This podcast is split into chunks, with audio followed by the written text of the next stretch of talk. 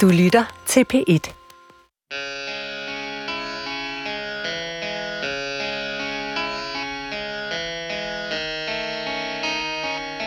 Verden er magisk, vidunderlig, forunderlig.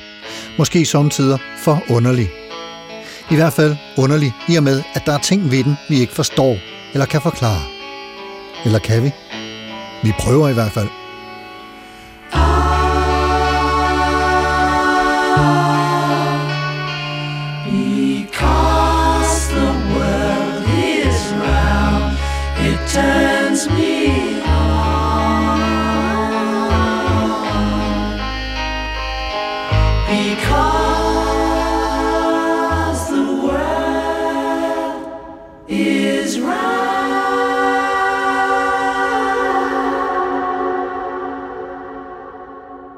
Velkommen til Supertanker.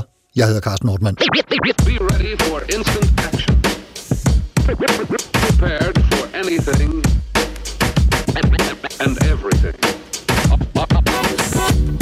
Vi kaster al den naturvidenskab, vi kender, ned over verden og håber, at verden kaster det tilbage. Med fodnoter, så vi kan få indblik i og forståelse af, hvordan det hele er skruet sammen og spiller i forhold til alt det andet. Men i takt med, at vi ved mere og mere om verdens og livets mindste komponenter og største universelle arenaer og deres samspil og hvad der kommer ud af de samspil, så afmystificerer vi også det hele. Affortryller verden. Hvis alt kan måles og vejes og registreres og forklares, så er der ingen magi tilbage. Pjat og vrøvl, vil nogen sige, det er jo der kunsten og forestillingsevnen og den menneskelige abstraktionsevne og tolkningerne kommer i spil. Det sublime, det uudsigelige, der åbner sig og bare er. Og faktisk, hvis man dykker dybt ind i naturvidenskabens målbare universer, så er der også der fascinerende, mystificerende, vidunderlige og ikke umiddelbart forståelige erkendelser og oplevelser at hente. Johanne Bonsobidan Tuxen, journalist ved Dagbladet Information og forfatter til bogen Naturvidenskaben genfortalt, som du har skrevet sammen med din kollega Mikkel Wurdeler. Velkommen til dig. Tak skal du have. Hvad er din som journalist interesse i naturvidenskab? altså, jeg, jeg er selv øh, vokset op med en mor, der var med til at få øh, faget naturteknik til øh, Danmark. Så det var sådan noget med at komme hjem fra skole, og så stod hun der i bryggerset med to gulvspande, en med varmt vand, en med koldt vand og et spækbræt imellem, og så hældte hun sagsløse bænkebider ud på spækbrættet for at se, hvor mange der druknede sig i den varme spand, og hvor mange der druknede sig i den kolde spand. så der var ligesom en vis påvirkning mod naturvidenskab i det hjem, jeg kommer fra. Du synes, det var interessant, det der? Nå ja, men man kunne da ikke lade være med at følge med de der stakkels bænkebider, der lå der svømmet for livet. Så øh, det var sådan noget med, at øh, jeg fulgte den vej, og jeg blev også matematisk student, og jeg skrev 3G-opgave om svinehold i biologi. Øh, men så, øh, så forvildede jeg mig ud på andre veje, og jeg blev journalist, og jeg blev sådan tiltrukket af det mere humaniste, humaniora, jeg blev tiltrukket af samfundsvidenskaberne. Øhm, men hele tiden har den her naturvidenskab ligesom vandret i hælene på mig, indtil den på et tidspunkt øh, rejste sig op i sin mastodontiske højde og hamrede på døren og insisterede på at blive lukket ind i form af en klimakrise og en biodiversitetskrise. Og ja. jeg stod der og så på den egentlig ret meget med gensynsglæde, øh, da jeg skulle til at behandle den igen journalistisk, fordi at øh, det, det ligesom var en gammel kending, og samtidig stod jeg her, her som det fornemmeste, man kan være som journalist, nemlig repræsentant for almenvældet. Ikke? Altså, jeg vidste jo ikke ret meget mere om naturvidenskab, end jeg øh, havde øh, på mit studenterbevis. Ikke? Men, men, men altså, du har så øh, sammen med din kollega Mikkel her, øh, I har sat jer for at genfortælle naturvidenskaben, som I også har, har givet bogen som titel. Øh, hvor, hvorfor skal naturvidenskaben genfortælles? Altså, jeg tænker, den bliver da fortalt hele tiden i takt med, at den udvikler sig, og vi bliver klogere og klogere. Hvad, hvad skal vi bruge sådan en genfortælling til? Vi skal bruge en genfortælling, fordi vi netop står i en tid nu, hvor det ikke går længere at rende rundt og føle sig dannet og oplyst som borger i et samfund, der bliver revet rundt af klimaforandringer, af biodiversitetskrise, af en pandemi, som er super præsent lige nu. Ikke? Det nytter ikke noget, at jeg og alle mulige andre render rundt og synes, at vi ligesom har styr på det, uden at vi faktisk kender de basale ting i naturvidenskaben. Altså, jo jo, vi har alle sammen lært, at der må ikke være alt for meget CO2 op i øh, hvad hedder, atmosfæren, men hvorfor ikke? Hvad Men er er vi ude i det, sådan CO2 en nye læsere kan begynde her? Øh, Absolut, ja. absolut er vi det. Og det har været vores, absolut vores fokus at få det åbnet netop for nye læsere, for et publikum, der ikke nødvendigvis har store, fine og udbygget naturvidenskabelige uddannelser, men som har nysgerrigheden og som har lysten til at vide det, og som faktisk også forhåbentlig efterfølgende har en platform at stå på, sådan så de lidt bedre forstår den verden, vi er i, og hvor den verden lige nu ser ud til at være på vej hen.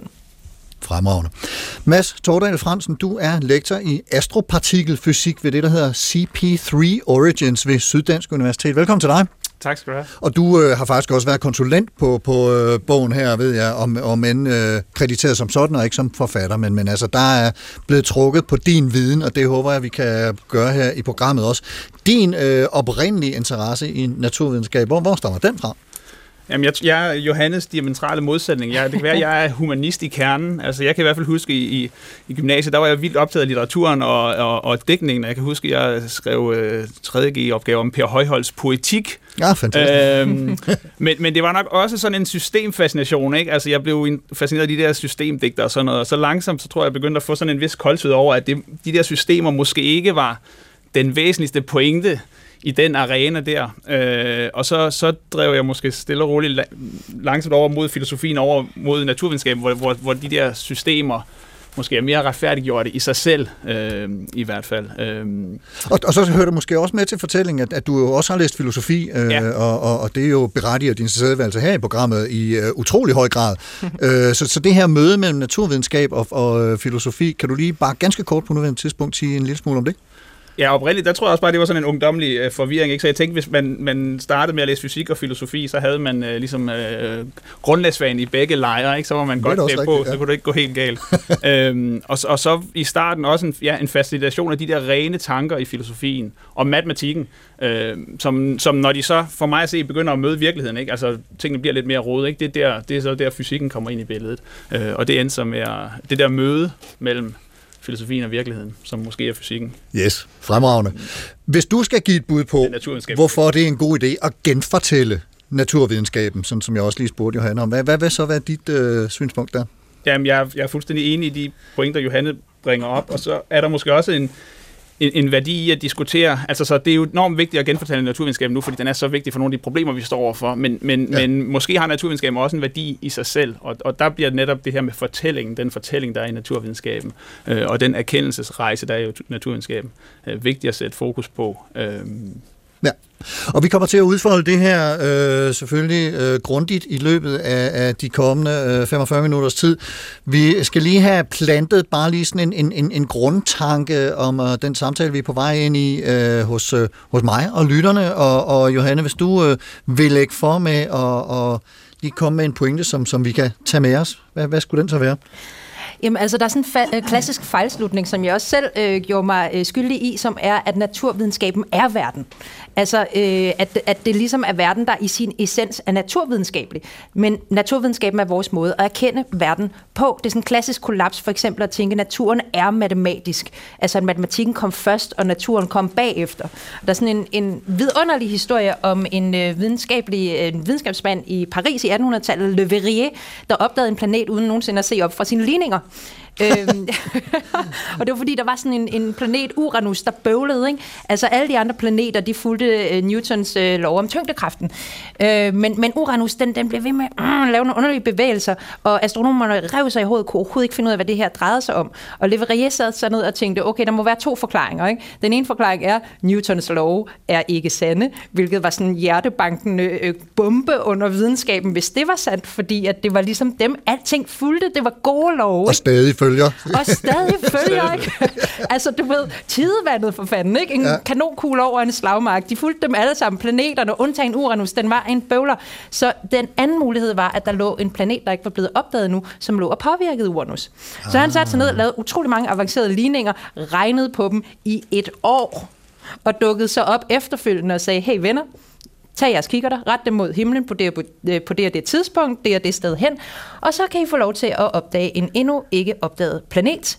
Og det var der nogen, der gjorde, og det var så Neptun, der var der. Fantastisk. Og det var sådan en vidunderlig historie, men det er også sådan en, hvor man kan blive forført ind i at tro, jamen hvis matematikken kan det, så må naturen jo være matematisk. Galilei har et fantastisk citat, der er, øh, naturens store bog er skrevet i matematikkens sprog. Uden det sprog vil vi vandre i en dunkel labyrint. Så matematikken er et sprog, som vi har ligesom trukket frem af nogle af de her naturfænomener. Altså, det er jo netop det, ikke? Ja. Matematikken er jo et sprog, der er skabt mellem mennesker. Ja. Nat- Naturvidenskaben er en måde at erkende verden på. Det er et sæt briller, vi tager på, og så kigger vi på en verden. Men verden er ikke naturvidenskab. Det er den tanke, vi skal have med os. Storartet. Og Mads, hvad er din øh, tanke, som vi lige skal have med os? Ja, det er jo et skide godt eksempel, det der med Levier, som vi måske også kan komme, bliver relevant senere hen, men jeg har også tænkt, altså et, et begreb, som jeg tror er meget centralt for moderne naturvidenskaber, og som også er relevant, hvis vi skal begynde at tænke om skillelinjerne mellem naturvidenskab og, og andre videnskaber, det er det, er det her begreb øh, skala, altså, altså øh, en skala, en længdeskala, øh, en tidsskala, øh, som er et enormt vigtigt i dag organiserende princip i naturvidenskaben, og som, og som måske også er sådan en form for demarkerende princip mellem naturvidenskaben og andre videnskaber. Øhm, så, så den skala, vi gerne vil forstå noget på, altså taler vi om et, et, et lille system atomer, taler vi om et system på størrelsesskala af, af os, et, et, eller taler vi om et kæmpestort system som universet selv. Når vi først har identificeret skalaen, så, så ved vi noget, allerede noget om, hvad for nogle øh, modeller, forklaringsmodeller, vi skal anvende for at forstå det her system, og hvordan de forklaringsmodeller hænger sammen med hinanden. Øh, og, og, og det er der en enorm øh, kraft i. Der er selvfølgelig også nogle begrænsninger i det. Øh, så så det, her, det her begreb om hele tiden at tænke på, hvis vi taler om noget, hvad skala er det, vi taler på Ja. om? Øh, det er meget, meget vigtigt i, i naturvidenskaben.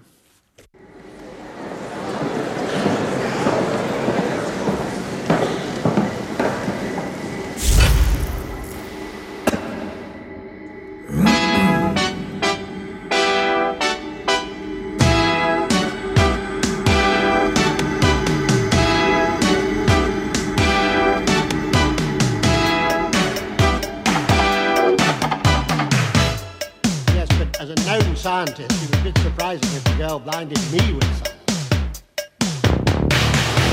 Hvis man slår ordet videnskab op på Wikipedia, finder man en artikel, der indledes sådan her. Citat. Videnskab er en metode for objektiv fremskaffelse af viden, samt betegnelsen på den viden, som er fremskaffet ved hjælp af en videnskabelig metode. Den moderne videnskab regnes for at have haft sit gennembrud i 1600-tallet med den videnskabelige revolution, hvor der via de metoder, der var blevet anvendt i naturfilosofien siden Archimedes, søgtes empirisk viden i stedet for blot at søge at opnå viden via religion. Citat slut. Videnskab er en metode for objektiv fremskaffelse af viden. Metode. Objektiv. Der findes mange metoder inden for videnskaben, blandt andet fordi der findes forskellige videnskaber. Typisk opererer vi med naturvidenskaben, som anses for eksakt videnskab, altså afsøgning og formulering af faste naturlove. Der er de humanistiske videnskaber, humaniora, som handler om os som mennesker og vores kultur. En videnskabsgren, der i vid udstrækning tolker på menneskets frie valg. Og endelig samfundsvidenskaben, der er nogen opfattes som en kombination af noget eksakt videnskabeligt, noget kvantitativt, målt eller vejet, empirisk, som man så laver kvalitative undersøgelser af. Videnskabsfolk observerer verden, naturen, mennesket, formulerer teorier eller hypoteser, som de så afprøver i et laboratorium.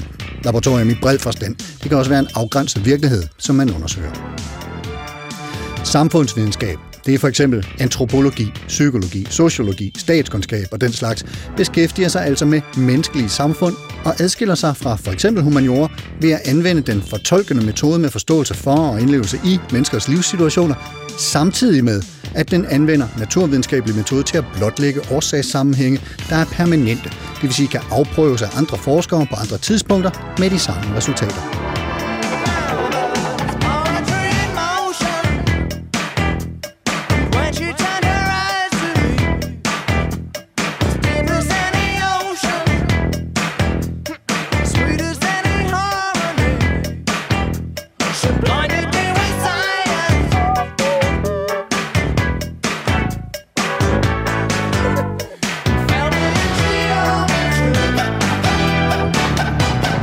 Humaniora beskæftiger sig med mennesket som et kulturvæsen, der både har skabende evner og en kultur og historie, og som får en stor del af sin identitet ved at forholde sig til historien. Humaniora bruger mest metoder, der kan betegnes som analytiske, empiriske, kritiske eller spekulative, til forskel fra naturvidenskab, der bruger empiriske og eksperimentelle metoder. Eksempler på de humanistiske fag er sprogfag, linguistik, historie, æstetiske fag, f.eks. litteraturvidenskab, filosofi, religionsvidenskab, oldtidskundskab og kunstneriske fag. Humaniores genstandsfelt er i høj grad tekster og billeder, og arbejdsmetoden er analyse og fortolkning. Naturvidenskab er en samlende betegnelse for de videnskaber, der har naturen som sit genstandsfelt og forskningsområde. På universiteterne hører fagene astronomi, biologi, fysik, geografi, geologi, kemi, matematik og datalogi ind under det naturvidenskabelige fakultet. Naturvidenskabelig tankevirksomhed er antagelig lige så gammel som menneskeheden. Der findes skriftlige vidnesbyrd om naturvidenskabelig aktivitet tilbage fra antikken, hvor blandt andre Archimedes beskæftigede sig med såvel teoretiske som praktiske problemstillinger. Og Archimedes det er ham med, hvis et læme nedsænkes i vand osv. osv. Videnskaben i den europæiske middelalder byggede på det aristoteliske verdensbillede. Under renaissancen peger mange på Tycho Brahes banebrydende astronomiske observationer som udgangspunkt for den moderne naturvidenskab. Galileo Galilei anses dog af mange som grundlæggeren af den naturvidenskabelige metode. Galilei argumenterede for det heliocentriske verdensbillede, som Copernicus havde introduceret nogle år forinden, hvor jorden kredser om solen, som er centrum i solsystemet, og ikke, som kirken anbefalede det, det geocentriske med jorden i centrum af universet. I opløsningstiden blev flere af de klassiske naturvidenskabsdiscipliner grundlagt, og opgøret med de religiøse dogmers indflydelse på naturvidenskaben fuldbragt. Op gennem 1800-tallet nærmest eksploderede den naturvidenskabelige viden, og omkring år 1900 i det store og hele nu var fuldstændig.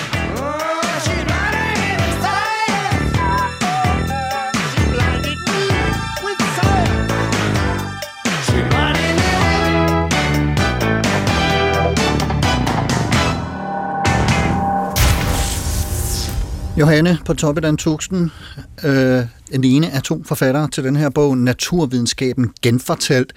Når man sætter sig ned og har sat sig for at ville genfortælle en øh, videnskab, som har stået på i hundredvis af år, så skal man jo udvælge, og man skal ikke bare udvælge øh, naturvidenskaben frem for i det her tilfælde de humanistiske og samfundsmæssige videnskaber, man skal også udvælge emner inden for naturvidenskaben, og dem er der jo øh, alt andet lige nogle stykker af. Hvordan gør man det?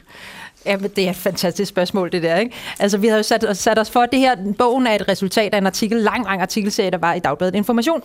Øh, og øh, vi havde sat os for at lave det, som Information har lavet tidligere, som vi kalder dannelsesaktivisme. Det lyder meget højpandet, det er det for så vidt også. Øh, det er øh, ligesom at tage et skridt tilbage fra nyhedsaktualiteten og sige, okay, vi har brug for at væve det her bagtæppe, vi kan forstå alting ud fra, eller skabe den her platform, så vi forstår det, der foregår omkring os. Ikke? Så vi sad der, øh, min kollega Mikkel, min chefredaktør Rune Lykkeberg og jeg, og kiggede hinanden dybt i øjnene og fandt ud af, at vi havde kolossal entusiasme og minimal viden. Udmærket Så vi, ja, vi skulle ligesom have vekslet den her entusiasme til noget viden på området. Og der var det så, vi tog fat i Mads, øh, som havde snakket med vores chef før, lige præcis om vigtigheden af sådan et her projekt. Og, øh, og sammen med Mads, der satte vi os ned og lavede et panel af unge forskere, som invi- inviterede ind på avisen og stillede dem spørgsmålet.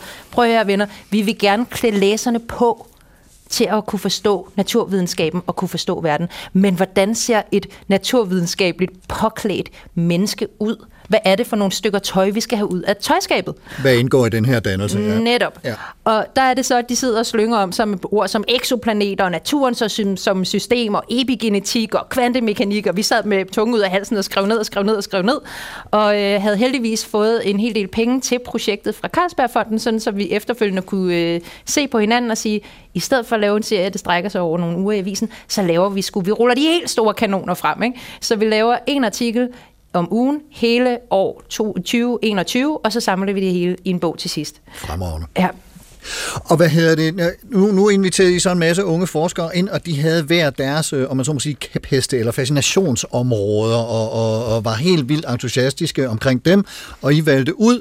Og jeg forestiller mig, at der må være nogle af de emner, som har... Nu fortalte du om bænkebiderne og svineholdet og alt muligt. Hvad, hvad, hvad optog dig mest? Hvad tænkte du, åh, oh, det der emne, det synes jeg eddermame er interessant og spændende. Jamen, det, det vildeste, det, det har jeg faktisk ikke prøvet før som journalist, men da Mikkel og jeg satte os efterfølgende havde udvalgt de her øh, 52 emner, vi skulle dykke ned i, så var der faktisk nærmest ikke nogen af dem, hvor jeg tænkte, åh oh, oh, nej, nu kommer vi til det der, det gider jeg overhovedet ikke, bare Mikkel tager den. Altså, det var alt sammen sådan noget, hvor man tænker, wow, det bliver kvantemekanik, wow, det bliver svært, ikke? Men Ja. hold kæft, hvor vil jeg også bare gerne forstå det. Altså, så det, der var ligesom sådan en voldsom lyst til det hele. Men når det så er sagt, så var der sådan en, en kerne af det hver eneste gang, som man kunne mærke tændte os begge to, og det var fortællingerne.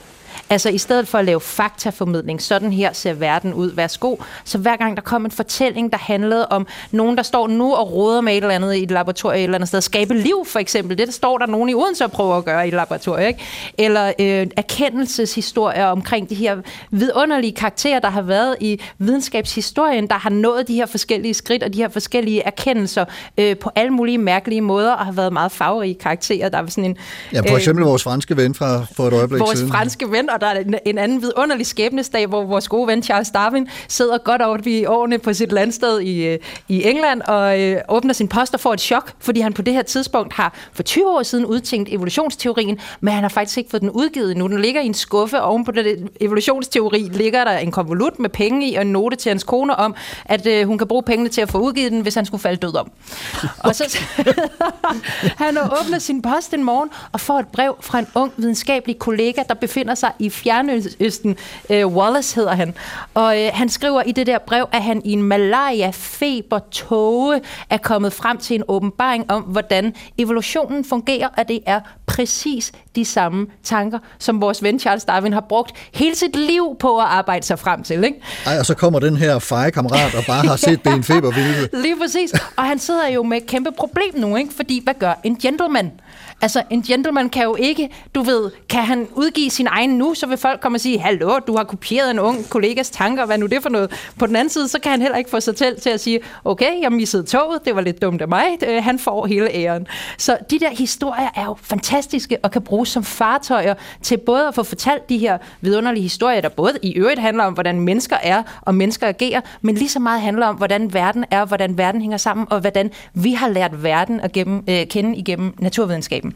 Men, men Mads Tordal, øh, så den her måde at gå til det ved, og, og, og, og- og det er jo efterhånden ved at være sådan en, en anmeldt anerkendt sandhed, at fortællinger trumfer fakta. Det er nemmere at, at tage noget ind, hvis vi har en god fortælling knyttet til det. Men der vil sikkert også være nogen, som siger, Ja, men det yder altså ikke videnskaben retfærdighed, og det er, vi springer over, hvor gader er lavest, og på, det er pop og da da da. Hvad, hvad, hvad, hvad tænker du som naturvidenskabsmand om den her, hvordan man skal genfortælle naturvidenskaben, så man også er lojal over for materien? Jeg, jeg, synes, jeg synes, der er rigtig mange pointer i det der med fortælling. Altså, jeg, jeg er helt enig i det. En, en, en af, altså, øh, det er bare for det første vigtigt, ikke? Altså, børn er et meget godt prisme. Jeg har, vi, lige nu derhjemme, ikke? Vi har, jeg har små børn, og vi, vi har fået igennem alle Sigurd fortællerbøgerne efterhånden, ikke? Og nu er vi kommet til Sigurd fortæller om naturvidenskaben. Og det er bare svært at konkurrere med de der historier om uh, Thor, der smadrer jætterne i, uh, i uh, de nordiske guder, ikke? Og, og uh, Heidenrich, der stjæler guldhornene og sådan noget. Altså, så, så, så fortælling er mega vigtig. Og, og, det, og det, det kan jeg også se nogle steder, altså, hvor det faktisk lykkes, ikke? Og så, så, så, så, så kommer læringen med den der fortælling. Men der er også der er også, altså i didaktikken, der taler man om, om sådan et begreb, der hedder stilisering, ikke? Altså at, at, at ud over kerne, øh, øh, hvad hedder det, fagligheden, så, Substansen, så, så er der ja. substansen, så er der, der, der er brug for en, en, en, en social konstruktion rundt omkring det, ikke? For, for, for at stimulere børn. Altså det kan man jo se fra andre steder, fodboldens verden og sådan noget, ikke? Hvor, hvor ekstremt effektivt det er, fordi det er bygget ind i alle dele af vores samfund. Ikke? Så fortællingen er enormt vigtig, altså som en del af det. Øhm, Og, og så vil jeg lige øh, i virkeligheden skyde den tilbage til dig, Johanne, fordi en del af, og du sidder også og markerer, og det kan godt være, at øh, du i virkeligheden sidder og, og vil kommentere på det, som jeg spørger om, fordi det, det handler om, der også er med fortællingen, det er, at det bliver også en, en hvad skal man sige, en fortryllende indgang, og når jeg bruger ordet fortryllende, så øh, er det fordi, at øh, jeg ved, du har øh, beskæftiget dig en lille smule med, med sociologen og filosofen Max Weber, Ja, om ikke andet, så var han en meget god øh, øh, kickstarter af det her projekt i den forstand, at han for en, en god 100 år siden sagde, eller mente, at, at videnskaberne og den rationalistiske tanke var ved at affortrylle verden. Ja. Og jeg må da også indrømme, at både jeg selv og, og Mikkel også for, det, for så vidt har oplevet det her med, at naturvidenskaben og alle de her forklaringer kunne komme ind og ødelægge nogle ting, der var fede. Altså det her med at rende rundt og være i en voldsom forelskelse, ikke?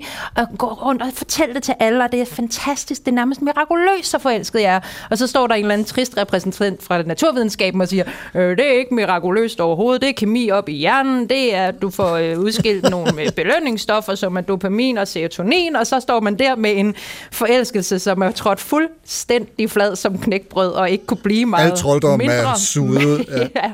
Så, så, så øh, øh, vi genkender genkendte det godt selv, men det vi så fandt ud af med arbejdet med det her, var, at det kun, når man betragter naturvidenskaben på mellemdistancen. Altså, der er et eller andet over det her med at betragte, slå sig til tåls med forklaringen om kemien i hjernen. Ikke? Men hvis du zoomer længere ind, hvis du zoomer helt ind i atomerne for eksempel, hvad i verden der får, ideen om, at du ikke lige nu sidder på en stol.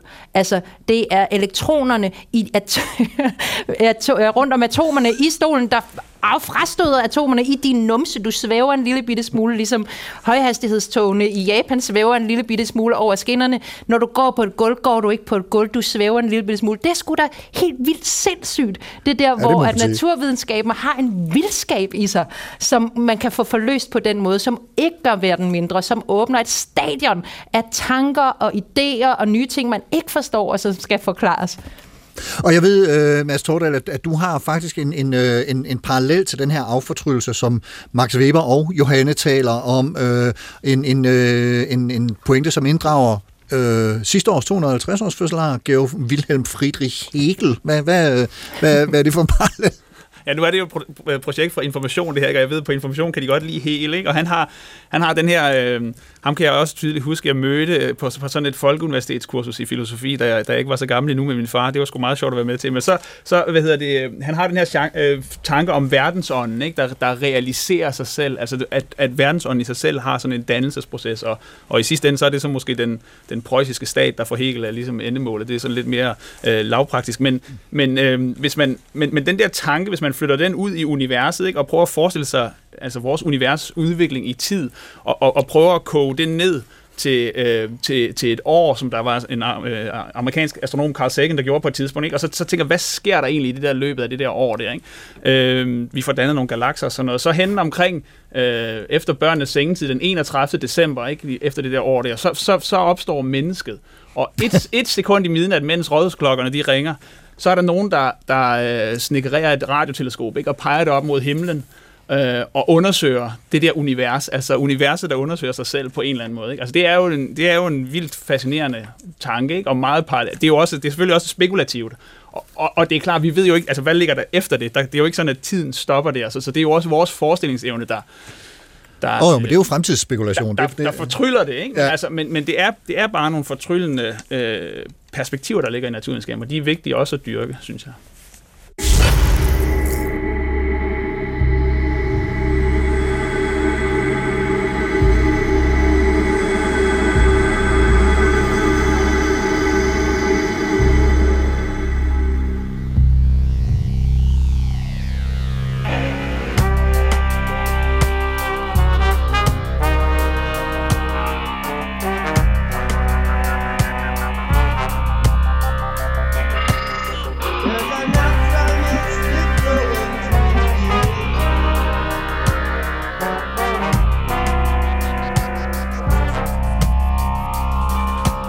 Den 12. februar 2002 var der pressemøde i det Hvide Hus i Washington D.C. Forsvarsminister Donald Rumsfeld fortalte om, hvad man vidste om Saddam Husseins masseødelæggelsesvåben, og sagde på et tidspunkt sådan her. As we know, there are known knowns. There are things we know we know. We also know there are known unknowns. That is to say, we know there are some things we do not know. But there are also unknown unknowns. The ones we don't know, we don't know. Der er det, vi ved, at vi ved. Der er det, vi ved, vi ikke ved. Og det, vi ikke ved, vi ikke ved. Den får lige en fordøjelsespause.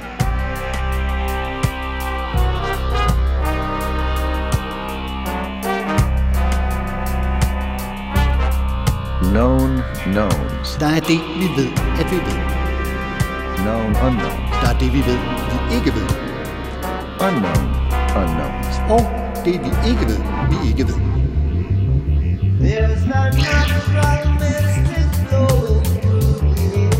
Rumsfeld havde næppe tænkt, at han med de ord ville skrive sig ind i en filosofisk næsten kanon, og at han efterfølgende ville blive og er blevet citeret i en lang række samtaler, blandt andet her i Supertanker. Samtaler, som handler om den viden, vi har om et givet emne på et givet tidspunkt, som definerer vores liv og vores klodes beskaffenhed. Og den viden, vi er på vej til at få, som kan ændre hele vores opfattelse af livet på jorden, i solsystemet, i universet.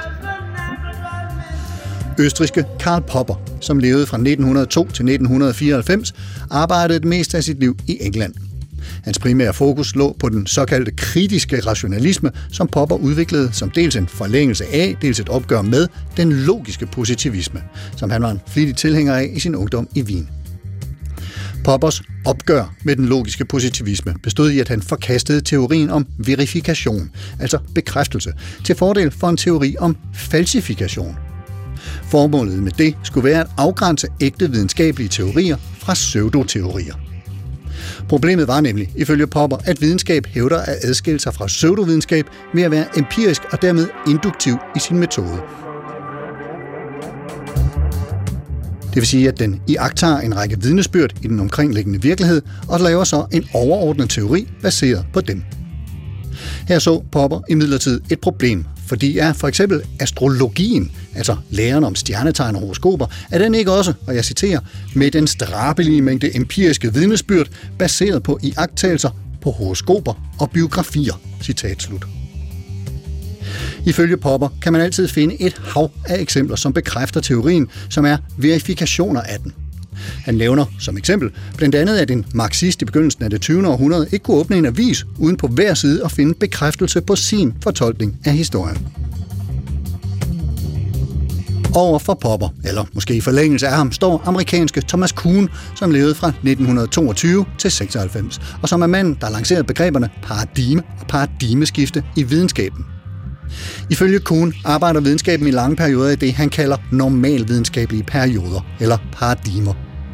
Her tager videnskabsfolk udgangspunkt i det samme tankemønster og har de samme videnskabelige idealer. Paradigmet består altså af teoretiske grundantagelser, som alle i det videnskabelige samfund er enige om og tager for givet. Men når tilstrækkeligt mange forskere mener, at det gamle paradigme ikke længere er tilstrækkeligt, begynder de at etablere et nyt paradigme, som i sit væsen er usammenligneligt med det gamle. For eksempel det geocentriske verdensbillede, hvor jorden er i centrum af universet, og det heliocentriske, hvor solen er i centrum af solsystemet, sådan som Copernicus observerede i 1500-tallet.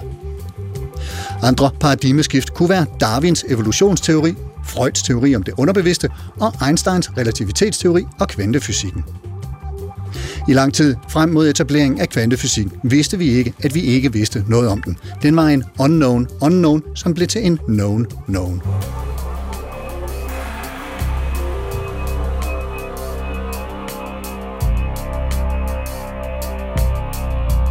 Afslutningsvis er det vigtigt også at huske på, at vores observationer, som eventuelt parer frem mod et nyt paradigme, altid er påvirket af vores nuværende teorier.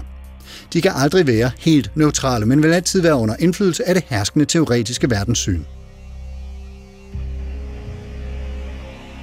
Og når det, man anser for sandt i et paradigme, ikke nødvendigvis er sandt i et andet paradigme, så kan vi ifølge Kuhn aldrig gøre os forhåbninger om at finde objektive og universelle kriterier for god og dårlig, sand eller falsk videnskab.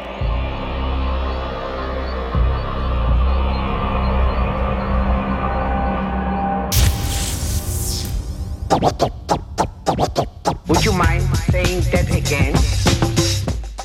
Astrofysikeren Anja C. Andersen sagde for nylig, jeg citerer, Hvis der er noget, vi ikke forstår, kan vi ikke lade være med at forsøge at forstå det. Vi er nysgerrige som art, og der er altid nogen iblandt os, som vil prøve at finde ud af, hvorfor tingene er, som de er. Det er denne nysgerrighed, der har drevet os til at vidensdele, undersøge, afprøve og eksperimentere, så vi nu er, hvor vi er i dag, med en forklaring på verden, der er mere detaljeret og naturvidenskabeligt forankret, end de gamle grækers eller Tycho Brahes verdensbillede var det. Citat slut. Naturvidenskaben bliver ofte udråbt som vores kilde til forståelse af verden og af livet, i så høj grad, at det i perioder trænger samfundsvidenskab og humaniora lidt ud på sidelinjen. Det må vi adressere i en anden udsendelse. Men de ting, som naturvidenskab fortæller os om kloden og livet på den, er under konstant forandring og udvikling. Så meget, at det faktisk er en god idé lige at genopfriske basale kendskærninger en gang imellem og gøre det på moderne, hvor det bliver næsten anekdotisk og fortællende i højere grad end en præsentation af fakta, som måske ikke altid er lige nemme at sætte sammen til en meningsfuld helhedsopfattelse. Som vi fortalte i Supertanker i august 2021, så har en god faktabaseret fortælling det med at overtrumfe fakta i store mængder, når det handler om folks oplevelse og forståelse af noget. Og Johanne Pontoppidan Tuxen har netop sammen med sin kollega Mikkel Wurtela sat sig for at fortælle genfortælle naturvidenskaben på en måde, så vi bliver suget ind i den og fascineret af den. Og Johanne, du har fortalt, at I har gjort en dyd ud af at være mere opdagelsesrejsende end at være professorer. Vil du prøve at uddybe det? Ja, altså opdagelsesrejsen er egentlig meget sjovt, du bruger det ord, fordi at det som, øh, det, som vi har gjort, er, at vi hver eneste gang, vi havde et nyt emne, kvantemekanik er et godt eksempel, fordi det vidderligt for mig var fuldstændig lukket boks. Ikke? Åbne den, Det er heller ikke nemt. ja, du er vanvittig. Og så var det noget med at få fat i en hel masse vidne mennesker. Og jeg må altså sige, noget jeg har været chokeret over, det er, hvor, øh, hvor, hvor let man skulle banke på naturvidenskabens dør, før der var nogen, der stod inde på den anden side og åbnede den og sagde, hey, kom ind, kom ind. Altså, der var, hver eneste gang, vi ringede til, til forskere, så tog de sig simpelthen timevis til at svare på vores voldsomt dumme spørgsmål.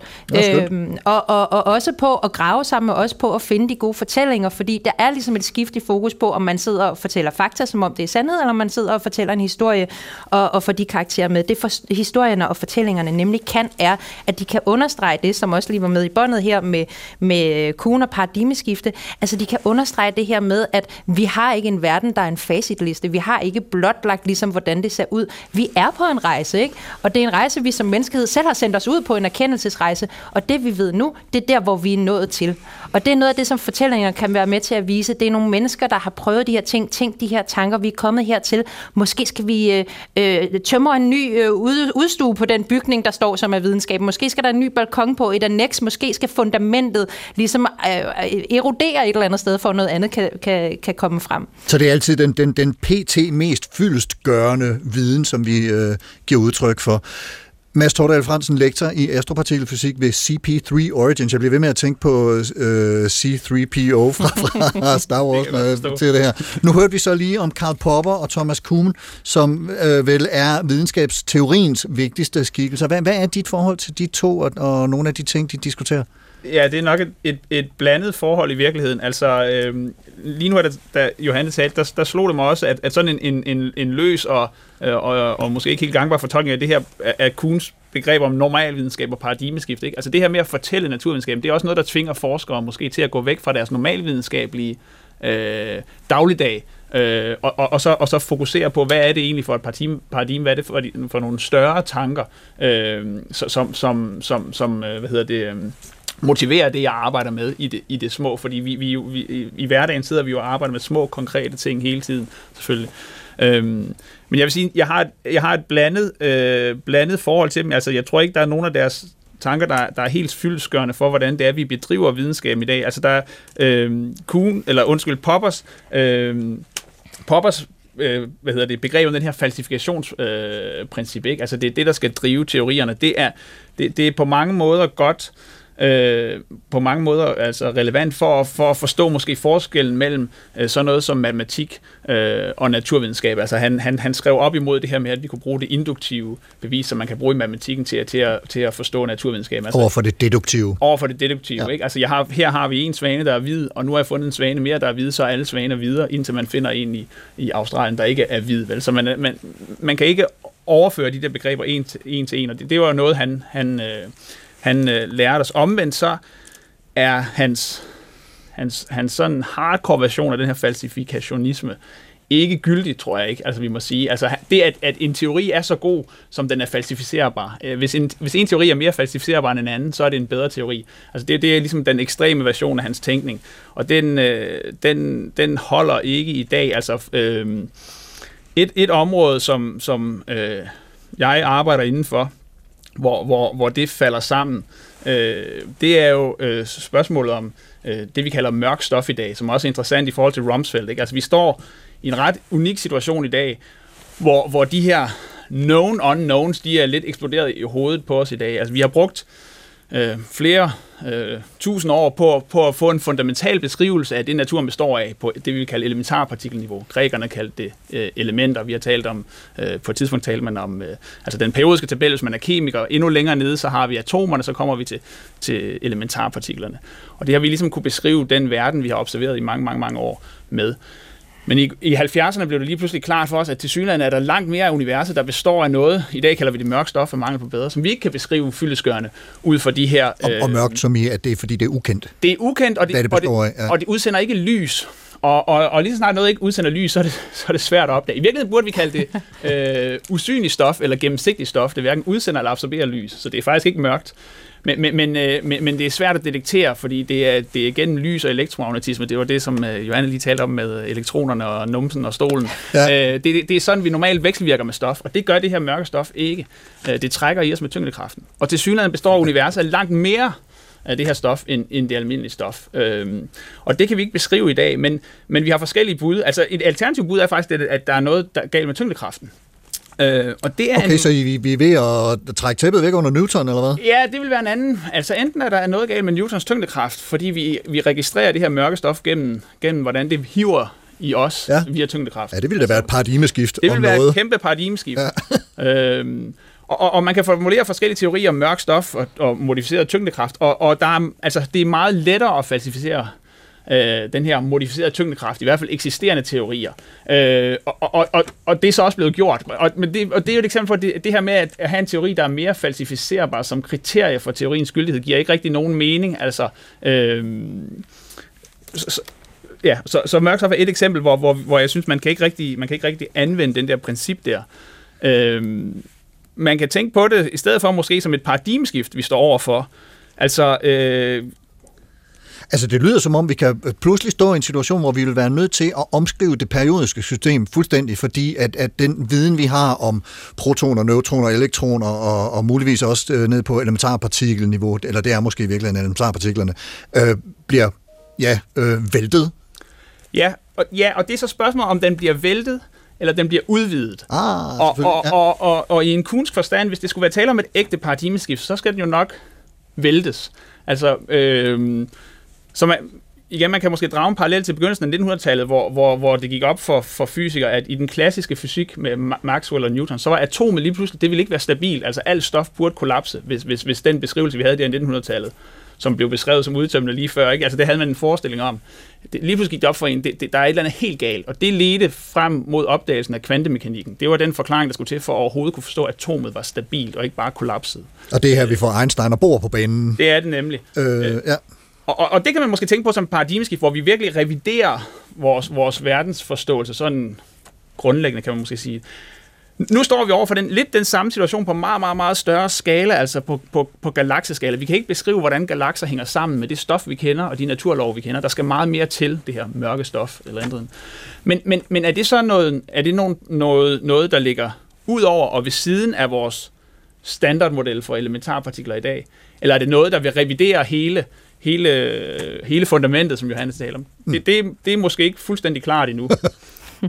Der, der, nu nu øh, taler vi så om, øh, nu er vi på vej frem mod kvantemekanikken her, og, og, og øh, jeg har i tidligere udsendelser og supertanker-udsendelser talt om, at der er sådan nogle af de der meget store paradigmeskift, som vi har oplevet i, igennem historien. Det første var Copernicus og Galilei, altså fra det geocentriske til det heliocentriske verdensbillede, som øh, jeg kort øh, forklarede i et af de båndede indslag. Så har vi Darwin, som, øh, som, som øh, dokumenterer den her evolutionære øh, menneskets tilkomst, øh, som hans fejrekammerat fandt på en febervildelse cirka samtidig. Og så er der nogen også, der mener, at Freuds øh, opdagelse eller teorier om det ubevidste og underbevidste også er sådan en, der rev øh, tæppet, tæppet væk under os. Vi er ikke centrum i universet, vi er ikke øh, den ypperste skabning på jorden, og vi er heller ikke herre i eget hus, øh, hvis, hvis vi tager den progression. Og så kommer Bohr og Einstein med kvantefysikken, og det har ledt blandt andre filosofiprofessor, tidligere filosofiprofessor David Fagerholt, faktisk fra dit eget universitet, Syddansk Universitet, til at, at komme med nogle udsagn om, om det. Vil du ikke prøve at, øh, at udlægge det, Mads? Jo, altså, øh, ja, så vidt som jeg kan, men altså, øh, David Fagholds, øh, øh, øh, hvad hedder det, påstand er jo, at, at, Bohr i virkeligheden er den største filosof siden, øh, siden Kant.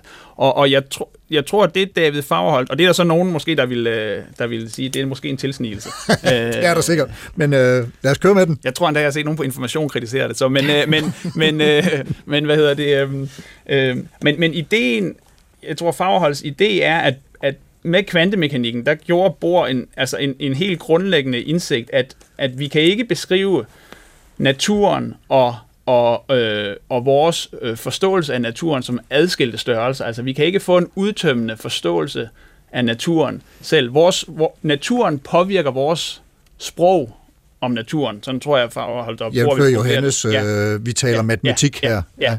Og, og, og, og, og i fysik kunne vi måske sige, at, at det, det er naturen, der... Øh, øh, naturen former selvfølgelig vores modeller, men omvendt, hvad hedder det, vil vores... Øh, øh, ved vores modeller også styre, hvor meget vi kan lære om naturen. Så der er en form for dualitet, som jo også er bygget ind i kvantemekanikken. Ja, der er en gensidighed. Johanne, du øh, markerer.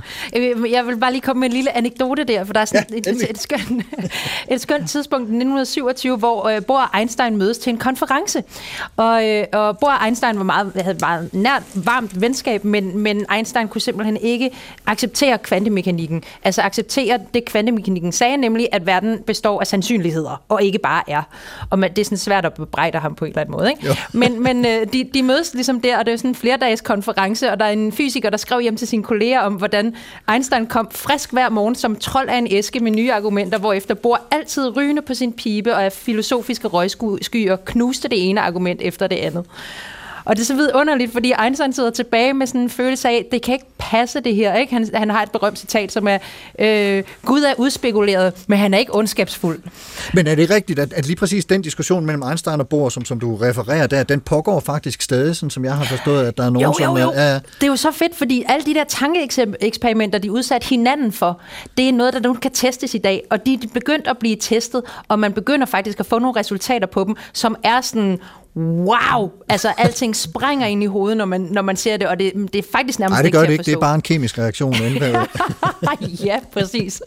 Jo, tak. Vi skal lige, fordi den, den, den lynhurtige opsamling på det her, inden vi skal videre, det er, at vi går altså, og det er Johanne også inde på her, fra det, man kalder en determinisme, det er en fastlåshed, til en, øh, hvis vi bliver i, i øh, det fremmedordsbaserede probabilisme, altså sandsynlighedstænkning, at at, at det er der, videnskaben i vid udstrækning er med kvantefysikken, at øh, vi kan ikke vi sige noget med sikkerhed. Det hele må komme an på, hvad vi sådan øh, mener er nogenlunde sandsynligt. Vi kan sige noget med sandsynligheder, men det er jo meget vigtigt at holde fast i, hvis jeg kaster, lad, lad os tage et eksempel, hvis jeg kaster med en terning, og jeg skal forudsige, hvad jeg får, det, det, det vil være, og mit liv afhænger af det, ikke? det er en træls situation at være i. Ikke? Det er meget svært at sige for mig, om det bliver 3, men hvis jeg kaster øh, 6.000 gange, så kan jeg sige med ret stor sandsynlighed, sandsynlighed jeg, jeg, får, jeg får 3 cirka 1000 gange, øh, med, med en lille usikkerhed. Ikke? Så, Jo. så, så, så det er igen det her med skala, altså sandsynlighedernes processer styrer på, på, på lille skala, men på stor skala kan vi kan vi til gengæld godt sige noget. Altså, vi kan godt forstå, hvorfor den der determinisme i vores hverdag øh,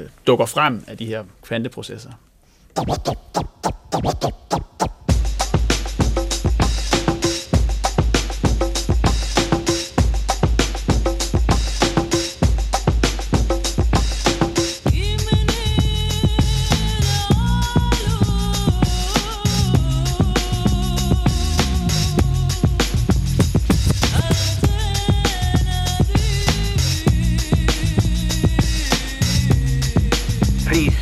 Would you mind saying that again? Thinking of a master plan.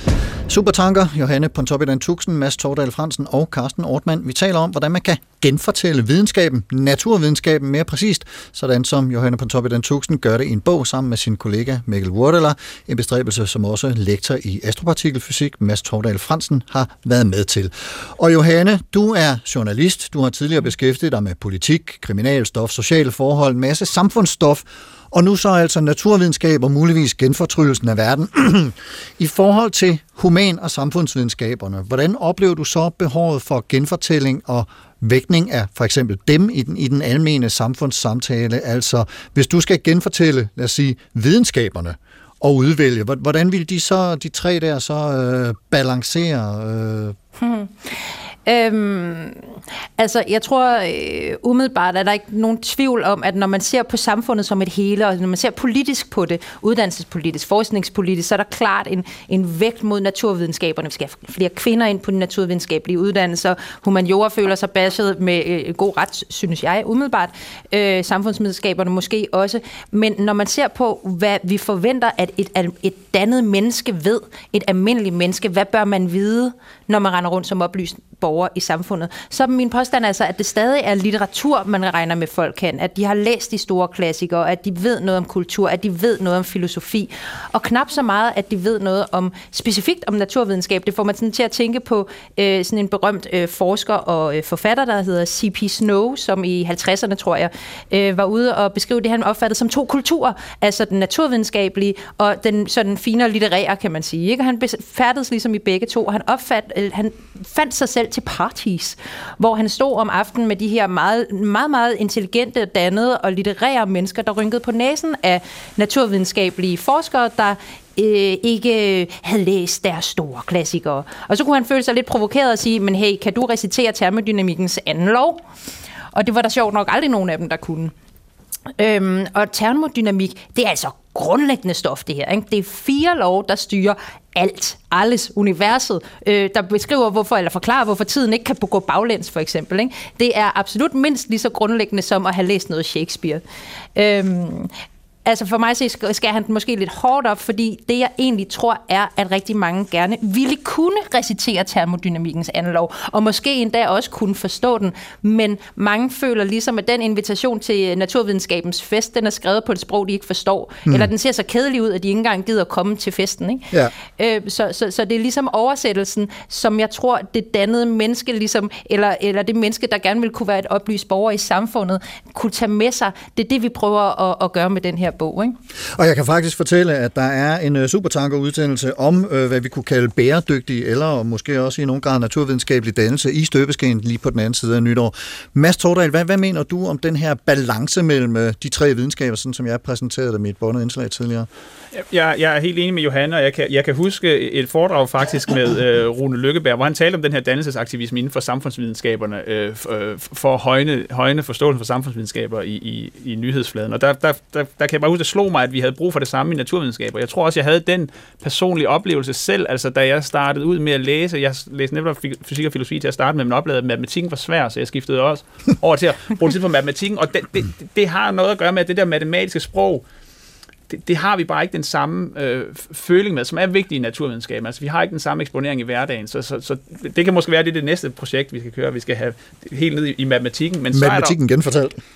Og så er der også en anden, øh, en anden brudflade, tror jeg, når vi taler, som ikke er så meget naturvidenskab, samfundsvidenskab, humaniora, men som er, er anvendelsesorienteret og missionsdrevet øh, forskning over for, for, for, for det, det, det, det blot altså vidensdrevne, grundforskning. Grundforskning, ja, kunne man måske kalde det. det. Det er måske ikke en helt færre betegnelse, men, altså, men, men det, der ikke er missionsdrevet i hvert fald. Og, ja. og, og, og det er der jo en grund til, fordi vi står for nogle enormt øh, store udfordringer med klimaet nu. Lige ja. nu siden vi har skrevet, har vi, har vi oplevet epidemierne. Det er jo en af motivationerne også for mig at se, for, for at lave en bog som den her. Altså fordi naturvidenskaben bliver så vigtig for os. Men, men, men der er også en vigtighed på den anden side, altså at vi stimulerer den her nysgerrighedsdrevne undersøgelse af verden, for mig at se. Supertanker er i land om et par minutter, men vi kan lige nå lynhurtigt og høre et par anbefalinger fra jer to til, hvor lytterne måske kan gå hen, hvis de har lyst til at undersøge nogle af de her tanker nærmere. Og Johanne, du har taget to bøger med. Den ene af dem er sådan, øh, hvad man kunne kalde en klassiker. Hvad er det for en? ja, det er en halvgammel bestseller, som er skrevet af Bill Bryson, og hedder En kort historie om næsten alt. Det har været en kæmpe inspirationskilde for mig og Mikkel, for den lykkes ligesom med det, som vi gerne vil lykkes med, nemlig historieformidling i stedet for faktaformidling. En nyere en, det er Elizabeth Colbert, som har skrevet The Sixth Extinction, som handler om den sjette masseuddøen, som vi vader rundt i lige nu, og det er et ret voldsomt billede af verden, hun får tegnet frem. Men må jeg ikke lige sige en sidste anbefaling? Jeg, jeg, det, slog mig, og det var ikke en bog, men det er at få et barn. Øh, jeg har lige fået et barn, jeg render rundt på barsel, og, og det her med at have bogen i frisk erindring, samtidig med, at jeg ser på det her lille klump menneske og forstår, at hun er seneste krog på kæden af liv, der startede for 4 milliarder år siden, da en cellemembran og et stofskift og et arveanlæg fandt sammen, og på lykkeligste vis fik tændt for livet, og alt det liv, vi ser omkring os, stammer fra den ene episode. Det er ikke det, man kalder Big Bang, men nogen kalder Big Birth, og det er jo vidunderligt at tænke på, at se på det her lille klump af celler, den her lille klump menneske folde sig ud igennem naturvidenskabens briller, det er en eksplosion. En, en vidunderlig, moderlig begejstring her. Dejligt. Øh, Mads, du har et par anbefalinger med også. Øh, ja, vi skulle anbefale et omvendt rækkefølge. Nu bliver det lidt flat her, ikke? Men altså, jeg synes, øh, men, øh, men, øh, men altså, netop David Fagerholds bog om, om, om Niels Bohr, som filosofen Niels Bohr, den synes jeg er, er meget anbefalesværdig og, og, og, og god at læse, og sætter det her kombination af, af filosofien og, og naturvidenskaben på, på, på spidsen. Og så øh, har jeg en tidligere kollega fra Oxford, Art Lewis, som er fysiker og, og, øh, og trone, jo, som har lavet en, en serie af fire dokumentarfilm sammen med en, øh, en journalist og ateist, David Malone, øh, som, som, som tager på rejse efter at finde mening med noget eller det hele blandt øh, fysikere, filosofer og, og, og troner og alle mulige andre, der har noget... Lyder meget fascinerende. Ja, ja og, og titlen skal vi lige og have med. Titlen, den, den er Why Are We Here? Ja. Kan du huske, hvor den er tilgængelig? Ellers Jeg, så kan faktisk ikke, jeg, tror, jeg tror, man kan finde den på YouTube. Man kan også finde meget andet, der hedder det samme der, som måske er mindre godt, men også den her kan findes på YouTube. Storartet. Og det var simpelthen den supertakning, som øh, vi nåede. Vi er på vej mod land for i dag. Johanne Pontoppidan Tuxen, journalist for Dagbladet Information og forfatter til bogen Naturvidenskaben genfortalt, og den vil jeg gerne anbefale, øh, som du har skrevet sammen med Mikkel Wurteler. Mange tak, fordi du kom øh, og var med til at fortælle, hvad naturvidenskaben betyder for os i dag. Det var en kæmpe fornøjelse. Det var godt.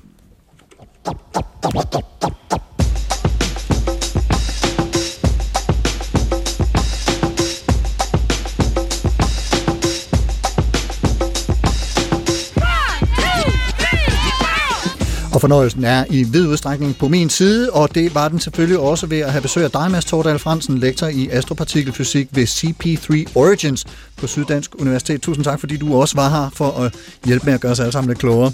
tak lige måde. Og som altid, naturligvis mange, mange tak til dig, kære lytter, for at lytte med. Hvis du kan lide, hvad du hører, så del det med dine venner fra alle videnskaberne. Man kan høre og genhøre denne her udsendelse i appen DR Lyd og på dr.dk-supertanker. Og hvis du har ris, ros eller idéer til programmet eller andet, du gerne vil kommunikere til mig, så skriv en mail til supertanker dr.dk eller gå ind på Facebook-siden Carsten Ortmann Radio og kommenter der. Der lægger jeg også de to gæsters anbefalinger og lidt links og en musikplayliste. Programmet i dag var tilrettelagt af Dorthea Lind Neuenschwander og mig. Jeg hedder Carsten Ortmann. Redaktør er Jesper Langballe. Ha' en rigtig god uge og på genhør.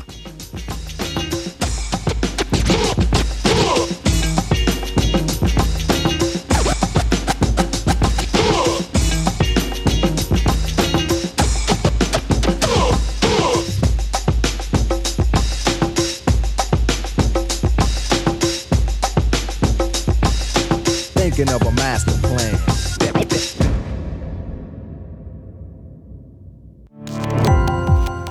Gå på opdagelse i alle DR's podcast og radioprogrammer. I appen DR Lyd.